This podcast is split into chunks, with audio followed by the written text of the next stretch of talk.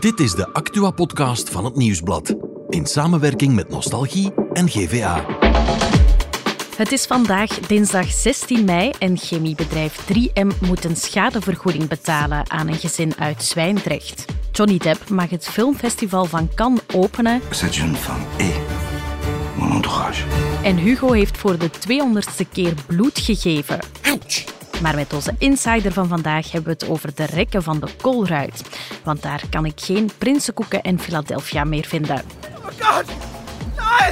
Ik ben Celine Bruinongs en dit is de Insider. Wat? Een discussie tussen supermarktketen Colruyt en producent Mondelez. Wanneer? Sinds vorige week. En waarom? Tja, de producent wil de prijs verhogen en Colruyt wil ze doen dalen. Bij ons aan tafel zit Chris Nick. Dag Chris. Hallo. Jij houdt de supermarktprijzen heel goed in de gaten en daarom ben je de perfecte insider.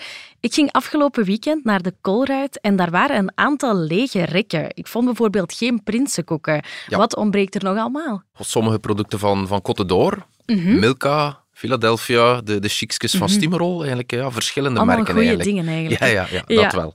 Eh, hoe komt dat nu dat die er niet zijn in de rekken? Wel, er is eigenlijk een, een ruzie hè, aan de Mhm. hang tussen eh, de Colruyt-groep en, en Mondelez of Mondelez. eh, Je mag kiezen hoe je het uitspreekt. voilà. Waarover gaat dat nu? Er was een jaarakkoord voor de prijzen voor 2023. Van kijk, de prijzen zijn vastgelegd op dat niveau. Maar volgens Colruyt heeft Mondelez gezegd van ja, maar ja, wij zouden de prijzen van sommige producten een beetje willen verhogen. Ja, En zo is er een discussie ontstaan. Het is voor de duidelijkheid niet alleen bij Colruyt, maar de topman van de Leijze heeft vorige week ook verteld dat zij ook zo van die discussies aan het voeren zijn met eh, allerhande producenten. Dus eh, het speelt wel in het wereldje. ja, er zijn wel vaker discussies over die prijzen. Wat is er nu dan anders? Ja, dat klopt. In het verleden hebben we dan nog gezien dat er lege rekken zijn. Niet alleen bij Ja. Colruyt, maar bijvoorbeeld ook bij, bij Lidl of zo. Maar wat er nu speelt is... Terwijl je vorig jaar met de koopkrachtcrisis had je discussies van... De producent zei van, ik wil mijn product zoveel procent duurder maken. En de supermarkt zei, nee, nee, nee, procentjes duurder, eh, niet zoveel. Is er nu iets aan het spelen dat de supermarkt zegt van... Ja, maar wij willen goedkoper inkopen. Terwijl dat de producent zegt van, nee, nee, wij willen een hogere prijs. Dus de kloof is nog groter dan vorige jaren eigenlijk. En waarom willen ze nu die prijs naar beneden? Want het is toch crisis, dus dan zou je kunnen denken dat het logisch is dat de prijzen omhoog gaan. Ja, klopt. Alles eh, wordt duurder, Mhm. nog altijd. Dus dan zou je denken, die, die producten worden ook alleen maar duurder. Ja. Maar zijn de supermarkten, die, die kijken naar de prijzen op de wereldmarkt dan. Dan zien ze van granen, dat, dat wordt goedkoper. Eh, olie ook. Eh, de energiekost is ook niet meer wat die geweest is. Dus Nee. zijn ze de producenten, hela, die prijs moet naar beneden en, Ja. en niet omhoog. Wat er zeker ook speelt, is, er is een supermarktoorlog aan de hang. Mensen letten gigantisch op hun centen, dus. Ja. wat doen ze? Ze gaan naar de goedkoopste supermarkt. Wij doen dat ook. Wij, wij houden het constant in de gaten van eh, hoeveel procent is die supermarktkar weer Mhm. gestegen. Dus die, die zijn er als de dood voor om als duur afgeschilderd te worden. En willen niks liever dan zeggen, hé hey, beste klant, onze prijskoeken zijn goedkoper dan vorig jaar bijvoorbeeld. Ja, dus de supermarkten zijn eigenlijk ook wel een beetje bang dat ze negatief in de media komen. Hè? Dus jij speelt ook wel een beetje een rol. Hè? Wel, wij, wij hebben eh, de Watch. Eh, Mhm. Test en Koop heeft maandelijks een winkelkar. Radio 2 heeft er een, andere kranten ook. Zelfs de Tijd schrijft zeer regelmatig over, over promoties, over Ja. prijzen.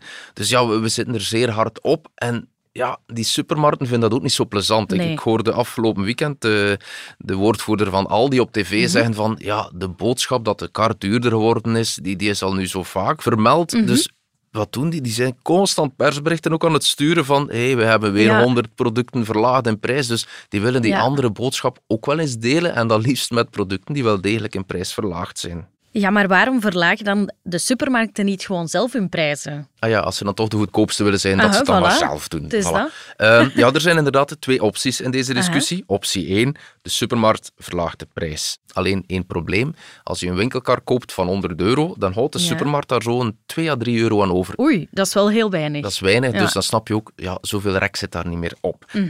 Dus is er optie 2 voor de supermarkten? Ja, maar ja, de producenten moeten verlagen. En waarom zeggen zij dat dat moet? Een paar weken geleden, het woord graiflatie, heb je daar eh, Zegt me niets. Ah, Sorry. voilà. Dan was er een discussie aan de gang dat de grote multinationals Ja. hopen geld verdiend hebben tijdens de koopkrachtcrisis. Ehm, Of dat dan nu waar is of niet, ook daar is er discussie over. Maar zwart, er zijn wel cijfers. En als je dan Ja. kijkt naar Mondelez, hoeveel verdienen zij aan 100 euro aan koeken? Ja. 16,40 euro. Een pak meer dan de supermarkt. dat is al meer, ja, inderdaad. Eh, Nestlé, 17 euro. Unilever, Mhm. zo'n 16 euro. Danone, ja, eh, iets meer dan 12 euro. Dus ja, Ja. dan eh kijken de supermarkt natuurlijk in die richting. Ja, dan lijkt het mij eigenlijk logisch dat Mondelez dan zijn prijzen verlaagt. Ja, maar die hebben ook hun verhaal. Vorige week had ik het stuk geschreven van Uh-huh. Colruyt wil lagere prijzen. Mondelez heeft zeer snel gereageerd met een persbericht ook. Ik kreeg een mailtje van, eh, ja, maar ja, onze kosten zijn wel verhoogd. Mhm. Ja. hebben hogere productiekosten. Arbeiders kosten veel meer dan vroeger. Ja, er Mhm. is ook nog suiker, kost ook meer. Ja, de eitjes zijn eigenlijk ook nog duurder geworden. Dus Ja. die hebben wel nog stijgende kosten. Dat is dan weer hun kant van het verhaal waarom het misschien toch ietsje meer moet zijn. Ja, ik snap nu wel waarom ze die discussies hebben, Ja. maar waarom liggen die koeken nu niet in de winkel? Ja, dat is in het verleden ook gebeurd, dat er bijvoorbeeld van Danone dan plots geen potjes yoghurt meer waren. Waarom? Vaak omdat supermarkten dat gebruiken om met de spierballen te rollen. Ja. Ja, als producent wil je je gerief verkopen. Maar ja, als die niet in de supermarkt liggen, dan, dan raakten ze ook niet kwijt. dus dat is wel een beetje een, een middel om iemand onder druk te zetten. Supermarkten hebben best wel wat kracht, ook meer als lang geleden, omdat ze, ze hebben nu ook zelf huismerken. Ja. Ehm, zeer veel. Dus Colruyt kan zelf ook wel zeggen van, ja maar, ja, maar wij hebben eh, fake prijskoeken die wij maken.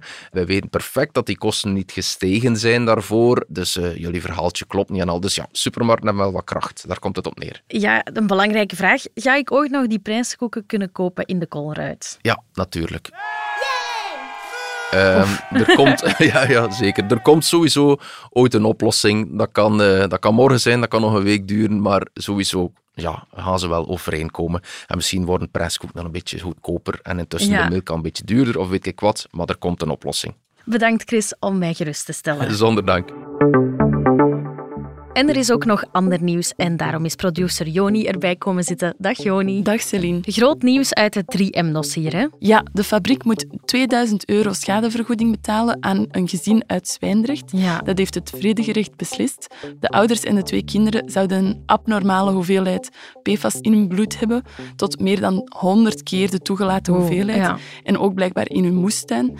Het is de eerste keer dat de fabriek een schadevergoeding moet betalen. Ja. En daarom zou het dus het begin kunnen zijn van een hele reeks van die dossiers waarbij ze nieuwe schadevergoedingen Mhm. moeten betalen aan gezinnen uit Zwijndrecht en uit Antwerpen. En dan vanavond start het 76ste filmfestival in Cannes. En eh, dat wordt geopend door iemand die een jaar geleden nog in de rechtbank zat. Vertel. Ja, een jaar geleden, ik weet niet of je het je nog herinnert, Ja. op sociale media was er een heel bekend proces dat gevolgd werd op TikTok, op Instagram, Ja. door menige fans. Weet je over wie ik het heb? Ja, Johnny Depp en Amber Heard. Ja, inderdaad. En dus de eerste film van het filmfestival, daar speelt die Johnny Depp dus in mee. Het is de film Jeanne du Barry, gebaseerd op een waar gebeurd verhaal van Jeanne Vaubernier. En Johnny Depp speelt koning Lodewijk XV. Le Premier ministre ne va pas tolérer que vous laissiez une fille des rues côtoyer votre entourage. Cette jeune femme est mon entourage. Na de scheiding met Amber Heard werd hij beschuldigd van Ja, ja. mishandeling dus door Amber Heard. En toen is hij er, zijn rol in Pirates of the Caribbean Ja, en Fantastic Beasts ehm, ja, Verloren. verloren. Mhm. En nu maakt hij dus zijn comeback. En de regisseuse, Maïwen Lebesco, die Mhm. wilde per se hem in de film, omdat hij blijkbaar een heel koninklijke uitstraling heeft. Oké, spannend. Ik ben benieuwd, want het is een hele goede acteur. Hè? Ja. En dan nog de regio. Wat is er daar gebeurd? Ja, Hugo de Velder uit Oudegem die gaat voor de 200ste keer bloed Amai. geven. Ja, die is 50 jaar geleden begonnen met bloedgeven, in 1973 Mhm. dus. En deze zaterdag gaat hij voor de 200ste keer bloed geven. In totaal komt hij dus al aan 94 Wow. liter. En Ja. dat is echt wel heel veel als je weet dat hij maar 56 kilo weegt. Mhm. En dus al een derde meer dan zijn lichaamsgewicht heeft gedoneerd in bloed. Spectaculair. Ja, en hij zegt dat hij altijd bloed zal blijven geven tot hij niet meer mag van de dokter. Bedankt Hugo voor al die donaties. En misschien moet ik toch zelf ook nog eens bloed gaan geven. Bedankt Joni om dat hier allemaal uit te leggen. En morgen zijn we er weer met een nieuwe Insider.